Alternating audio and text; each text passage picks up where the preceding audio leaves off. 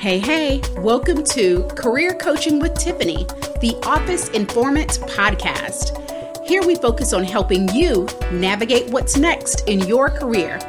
Whether you're looking to prepare for promotion, re-enter the workforce, or completely overhaul your career, this is the place to hear tips, tools, stories, and experiences to help you feel more confident in moving forward. I'm Tiffany, your host and guide.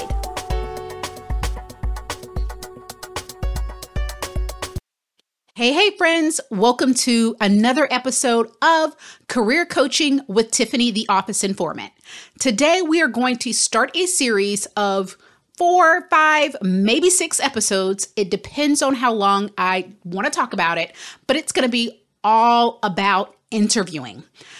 Interviewing is one of the most popular services that I offer, and that's interview preparation and coaching. And so since starting this podcast, I've received several questions on how to nail the interview. That is exactly what we're going to talk about for the next several weeks. So get ready, strap in. We're starting the series, Stepping Up, A Woman's Roadmap to Interview Success. Today, we are talking about the art of preparation. One of my all-time favorite things to do socially is host. I love having friends and family members over, preparing food for them, making sure they're comfortable and having a good time.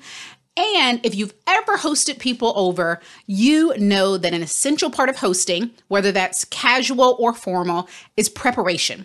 You're not going to throw a dinner party without planning. So that planning might look like making your grocery list, sending out an invitation, sending text messages, deciding on who your guest list is, cleaning your house, like whatever that preparation is, you're going to think through that before you have guests over, if it's planned, of course.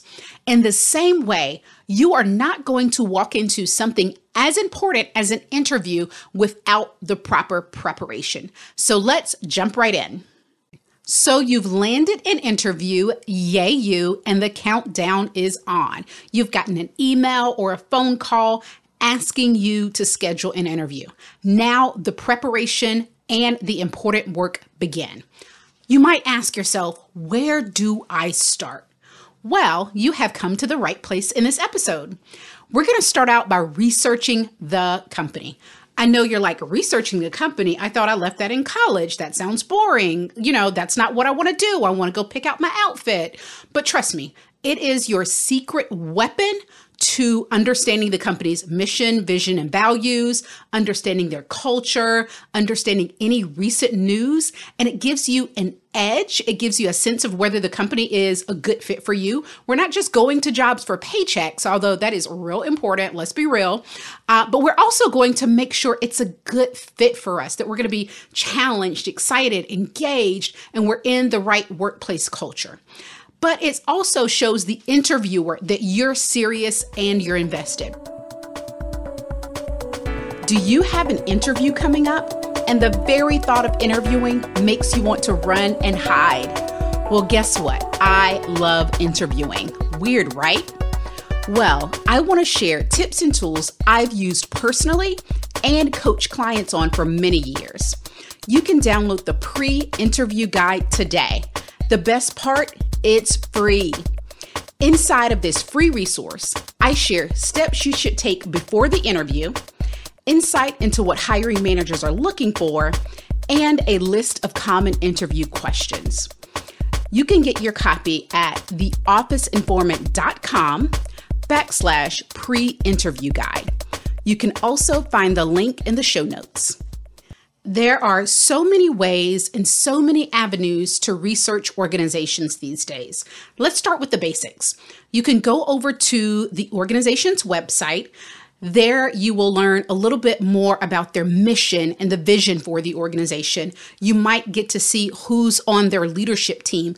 Usually they list it. Sometimes they have pictures. If they don't have pictures, you can always Google Maybe you're looking for diversity in leadership in your next role, and you'll be able to see that on their website typically. You can also look to see who's on their board of directors or their board of trustees if they have one.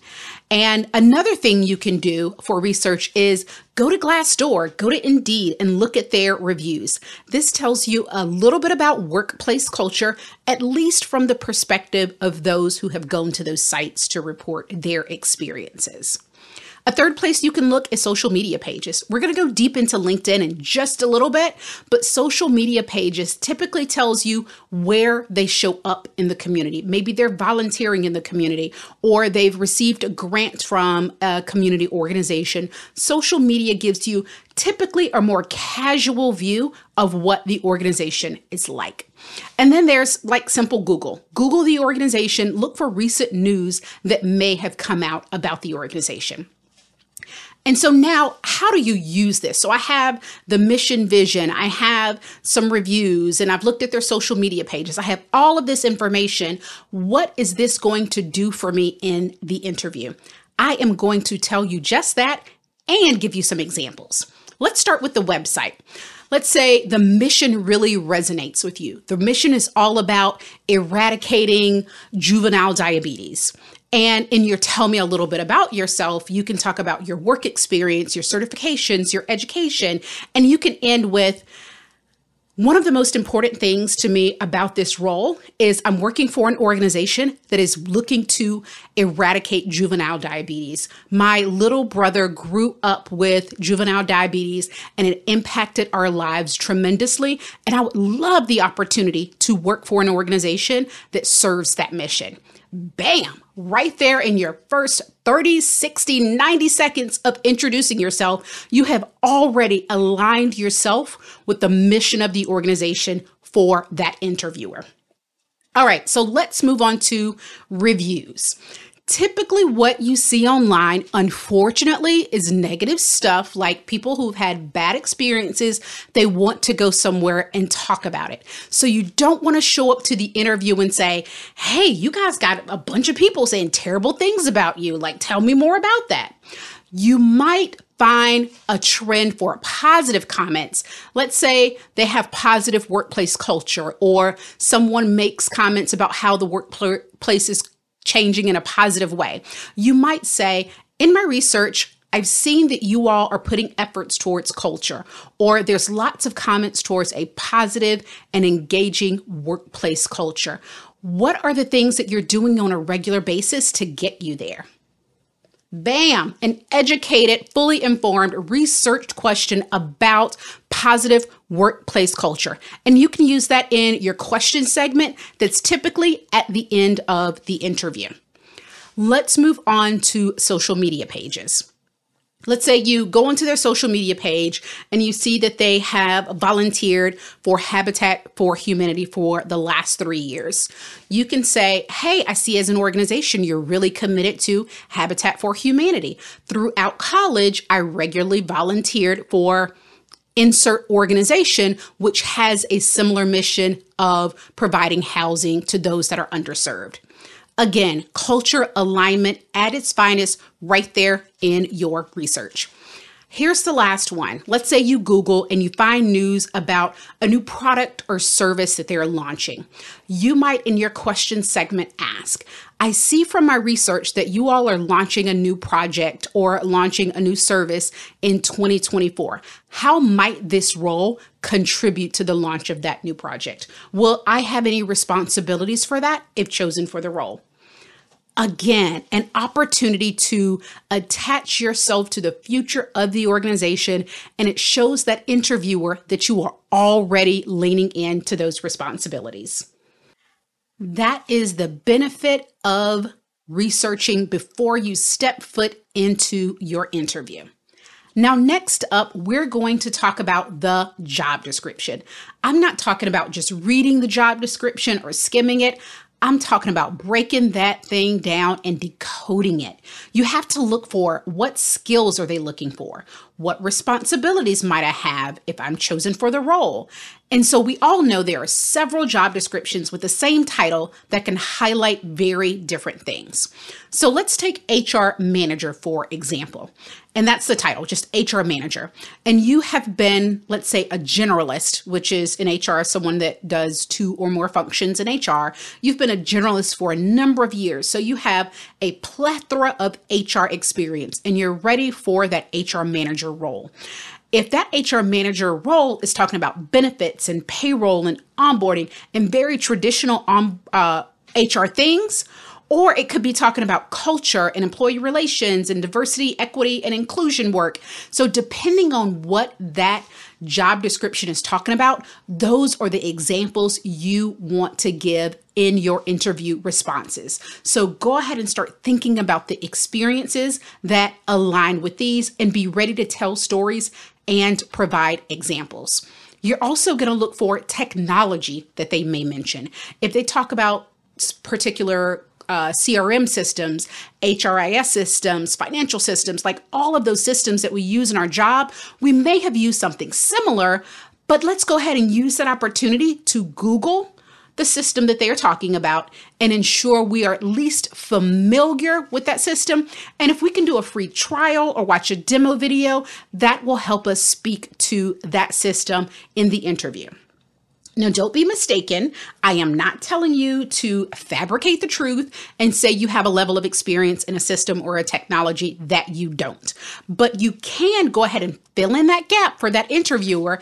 And you could say, no, I've never used that system. And that be your answer. Or you can say, hey, I, you know, no, I've never used Financial Edge, but I've used a similar technology. I know they both do A, B, and C. I am very technically savvy and have chosen for this role. I look forward to learning Financial Edge. Insert your the name of your software or technology in that statement. And that is a way you can use the job description to highlight your best and what's important to them, but also be prepared to fill in any gaps that you might have. All right, let's get to the meat and potatoes of our preparation process, and that is anticipating interview questions that they might ask. We know you can't predict everything, but you absolutely want to go in with a game plan. So we just decoded and took a deep dive into the job description, and that gave us hints into questions they may ask at the interview. And so as you're reading through the job description, if you hear the mention customer service or managing people, building processes or improving processes, managing complex projects, you can pretty much guarantee they're going to ask questions within that area. And so if it's a customer service job, you better prepare yourself by anticipating interview questions around customer service and start to think of stories of when you have helped to solve customer problems, when you have exceeded expectations for customers, when you have improved processes or service or satisfaction for customers. So think of all of the examples you can around customer service. Same thing for managing people, that's developing people, uh, managing up to uh, your leaders, coaching people up and out of the organization, having difficult conversations, um, and so on and so forth for all those functional areas you might see in, in, in the job description. And so I want to give you some tips before we move on to our next area of preparation on what to do if a question throws you for a complete curveball. And so you get that question and you, you're like, hey, I didn't quite expect that. I want you to pause. You don't have to have an answer right away to a question. You are not ChatGPT. You do not respond in four seconds. You are human, and the interviewer understands that you might need to pause. So pause and really think about your response if you get one of those questions that throws you for a loop. Then I want you to clarify if you need more understanding. If I understand you correctly, you're asking me for an example of this. Or do you mind repeating the question?